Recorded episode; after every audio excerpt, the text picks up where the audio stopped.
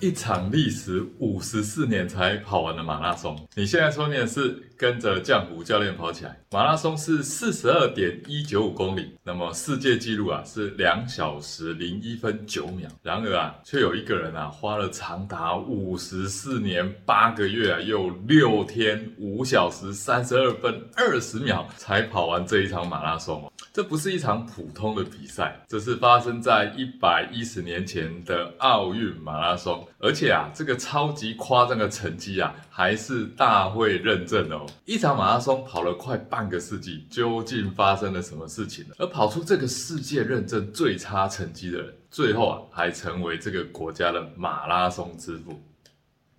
健康刻不容缓，疗愈身心，正念生活，用跑步改变人生。Hello，你好。我是江湖教练。这个故事的这一个主角是一个日本人啊，名字叫做金立四三。他啊，出生在这个熊本县玉名郡春富村，春是春天的春，富是富贵的富啊。他是现在的这个河水町的这个地方，在这个家中啊，有八个孩子啊，他就是排名第七。而且啊，他是因为父亲的在四十三岁的时候生下他，他就被取名叫做四三。童年的时候啊，他就是一个呃体弱多病的这个小孩啊，所以啊，在他这个年龄里面，他就是比较弱的。在十岁的时候，因为每天上下学的需要，每天大概要往返啊十二公里的这个山路啊，也因为这样啊。就意外培养起他的这个马拉松的基础。那么我们时间来到一百多年前的一九一二年夏季奥林匹克运动会。这一年的这个奥运呢，是在瑞典的斯德哥尔摩举行啊。那一年总共啊，只有二十八个国家，两千四百零八名运动员啊参加了这场比赛。而且啊，在这个之前的一年啊，日本啊，在国内啊，就是首次举办了这个奥林匹克运动会的这个资格赛。那这个资格赛啊，总长度啊只有二十五英里，就是在东京的这个羽田来举行了。金立啊，他就以啊两小时三十二分四十五秒的这个成绩啊，哎，夺得佳绩啊，让所有人都大吃一惊啊。这个啊成绩是比当时的这个世界纪录啊还要快二十七分。中哦，结果啊，金立啊，当然被选为第一位啊，日本奥林匹克运动会的运动员了。当时啊，媒体把这位啊，来自于乡下寥寥无名的这个大学生啊，哎。真的是捧上了天啊！肯定啊，觉得奥运金牌啊是十拿九稳的。但接下来的事情啊，却出乎大家的意外。这一场奥运会啊，不止啊是金立四三第一次参加奥运，同时也是日本这个国家第一次参加奥运会。日本政府啊，只派了两个选手参加，分别啊是代表马拉松的这个金立四三，以及啊这个短跑选手三岛弥彦。三岛弥彦啊，他是一个含着金汤匙出生的这个胜利地主啊，公子哥啊，他的这个哥哥啊，那可能。大家比较知道，就是知名的日本银行总裁三岛弥太郎。三岛啊，在日本啊，有这个短距离运动会霸王哦，而且还有痛快男子的这个称号。在日本啊，拥有这个傲人不败的成绩啊，只要他出赛，哎，从来没有输过。但是啊，三岛在一九一二年的这个奥运会啊，却是落败的非常非常的凄惨。无论是在短距离的一百公尺和这个两百公尺啊，都在分组这个晋级赛当中啊，哎，跑了最后一名。最后啊，在四百公尺项目中啊，哎，这个分组啊是五人小组，当中有三人弃赛，结果他就以当然的第二名成绩进入决赛。不过啊，最后啊，他还是因为这个脚伤啊，放弃啊这个四百公尺的决赛权，就弃权了。队友的这个惨败啊，可以啊说是给这个金立四三啊带来巨大的这个压力啊。那远在家乡的这个国人啊，几乎啊就把金立啊当成啊日本的最后希望。时间来到一九一二年的七月十四号，马拉松啊这个项目啊的比赛是在下午的时候，也就是在北欧瑞典的仲夏午后开跑。虽然啊，主办单位啊也非常的努力啊的筹办整个全程啊交通管制，赛前呢也做了这个清扫啊，然后洒水，因为当时的马路不是像现在一样哈，会有很多尘土，也避免尘土影响跑者。因为当天也热啊，所以很多选手就。戴上了白色的帽子，戴了手套，啊，呃，防曝晒的这些装备。那赛道两侧啊，也有非常非常多的这个民众啊，哎，来加油。不过啊，当天的天气啊，真是异常的炎热。听说啊，达到了三十二四度啊，这个温度大家应该都知道，它根本就不适合跑马拉松，对吧？果然啊，大多数的选手啊，都热到在中途弃赛了。在参加了六十四名的这个选手当中啊，有一半啊是被迫中途退赛，甚至还造成一位选手啊。中暑死亡，不幸啊，过世的这一位选手啊，他是来自于西班牙的弗朗西斯科拉扎罗。他在赛前啊，就是因为这个大太阳的关系啊，他为了防晒，就把羊毛油啊涂满了全身。结果啊，因为这样没有办法顺利的排汗，而严重的中暑啊，在三十公里左右就倒下，送医后啊。隔日清晨啊，就过世了。这也是当时奥运会第一个因比赛而身亡的这个选手。我们的主角金立四三的这个状况，哎，又如何呢？赛道上太阳是不分国别的啊，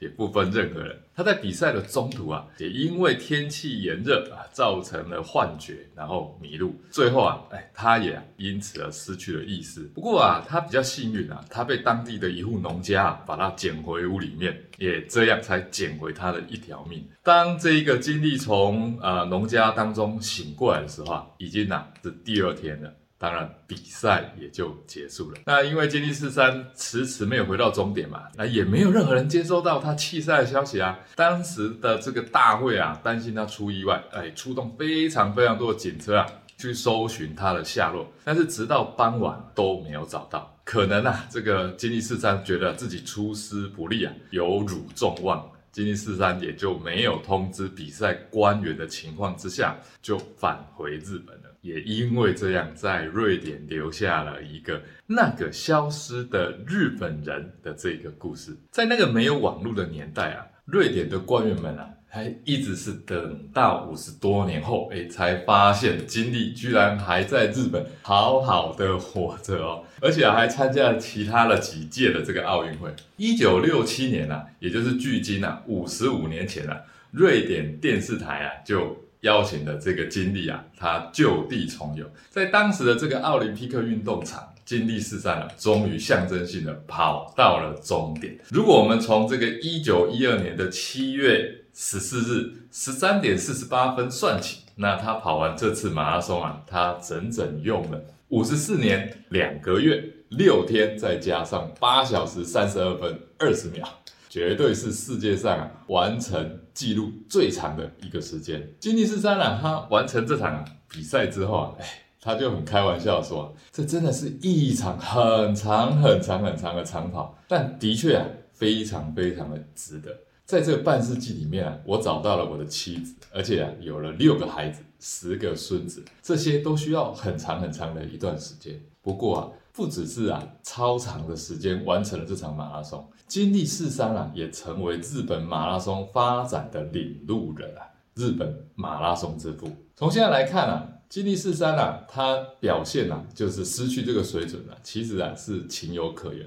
但当时啊，要取得国民的 谅解啊，真的是不那么容易的，特别是在日本的这种大和魂精神下，更是啊难以平复。面对这样的压力啊。呃，经历在这个日记当中，他就有写到：“这是我一生中啊最值得纪念的一日，失败乃是成功之母。这个面对旁人的嘲笑，那我就啊用笑来响应它吧。就像雨降落之后，松软的地面终究会变得更牢固一样，终有一天我会抹去这份耻辱。”紧接着，金立四三啊，又参加了一九一六年的这个奥运选拔赛。但这次啊，比赛啊，由于第一次世界大战取消了之后，金立四三哎，又参加了一九二零年比利时安特卫普的这一个奥运会。他以两小时四十八分四十五点四秒的成绩啊，完成了比赛，排名第十六。经历了最后一次的奥运会是在一九二四年的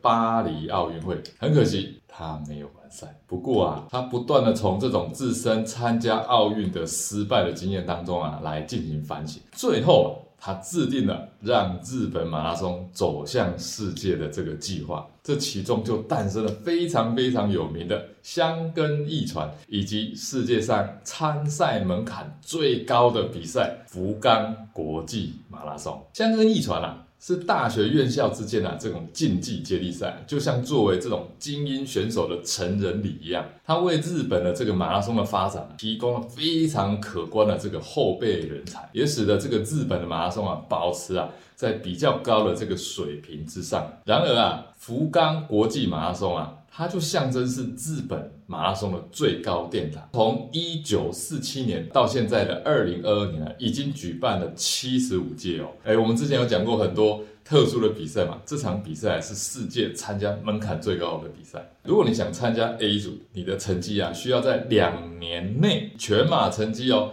要少于两小时二十七分，或者啊，虽然你跑这场全马没有跑到两小时二十七分那样，但你的全马。跑到三十 K 的时候啊，是要小于一小时三十五分的。那如果你 A 组进不了，没关系，还有 B 组。B 组的成绩啊，是两年内全马的成绩要少于两小时四十二分，你才有资格报名哦。肯定是非常非常少人有办法进入的。可惜啊，在二零二一年的时候啊，是日本最后一届了。许多日本的这个马拉松名人啊，像这个呃赖古利彦啊、大破节啊，都是这场赛事的这个代表人物啊。以体力、气力、努力啊为座右铭的金立四三的传奇啊，他的一生啊，在一九八三年啊画下了这个句点。金立四三啊，有许多啊响亮的称号，像是日本马拉松之父、香根驿传之父，还有全世界最久的马拉松世界纪录保持人。他热血长跑的形象。升值在所有的人心啊！这个与日本这个固力果食品的这个产品啊概念啊不谋而合，一粒可跑三百米，最终就在大家常常到大阪去玩，在这个大阪的道顿崛会看到的一个巨大的跑跑人看板，那个就是来自于。经历四三的故事，新年呢就已经即将来到了。那日本啊，高达三十 percent 收视率的香根一传又要开始热血起来哦。它在每年的一月二日到三日举行啊，这个香根一传总共啊，它是两天的这个赛程，它有这个往程跟回程，这两个加起来总共时间呢长达十一个小时以上。它比较不适合像这种两小时就出现结果的这种足球啊，或者是这种橄榄球比赛。那么集中时间观看，因为时间太长了。不过啊，它刚好啊就适合在新年的时候，我们宅在家中啊，全家一起啊庆祝新春，然后呢一边悠闲的欣赏比赛，哎，这种全家在一起的乐趣，欣赏选手啊沐浴着清晨的阳光，或是啊迎着冷冽的寒风啊。从大手艇啊跑到香根的这种身影啊，从转播当中的赛道风光啊，你可以远眺美丽的富士山和太平洋，非常符合过年的这个心境啊。如果你喜欢这个热血的故事啊，除了一起欣赏现场转播外，教练也推荐你可以看一下。哎，根据这个故事啊所写出的小说《强风吹拂》，它还有改编呐，这这个动画啊，还有这个电影，来跟我们一起啊来分享一下你的热血新年哦。好，这集节目就到这边，跟着江湖教练跑起来是运动笔记下跑步学堂下的一个针对入门跑步运动相关话题的频道，特别适合新手跑步运动或是想要了解跑步人来收听。我每周一都会更新，所以一定要帮自己订阅收听起来哦。如果你喜欢这集的节目分享，欢迎到 Apple Podcast 及 Spotify 给我五星评价，并留言给我鼓励，也欢迎留言给我们聊天哦。我们下集节目见。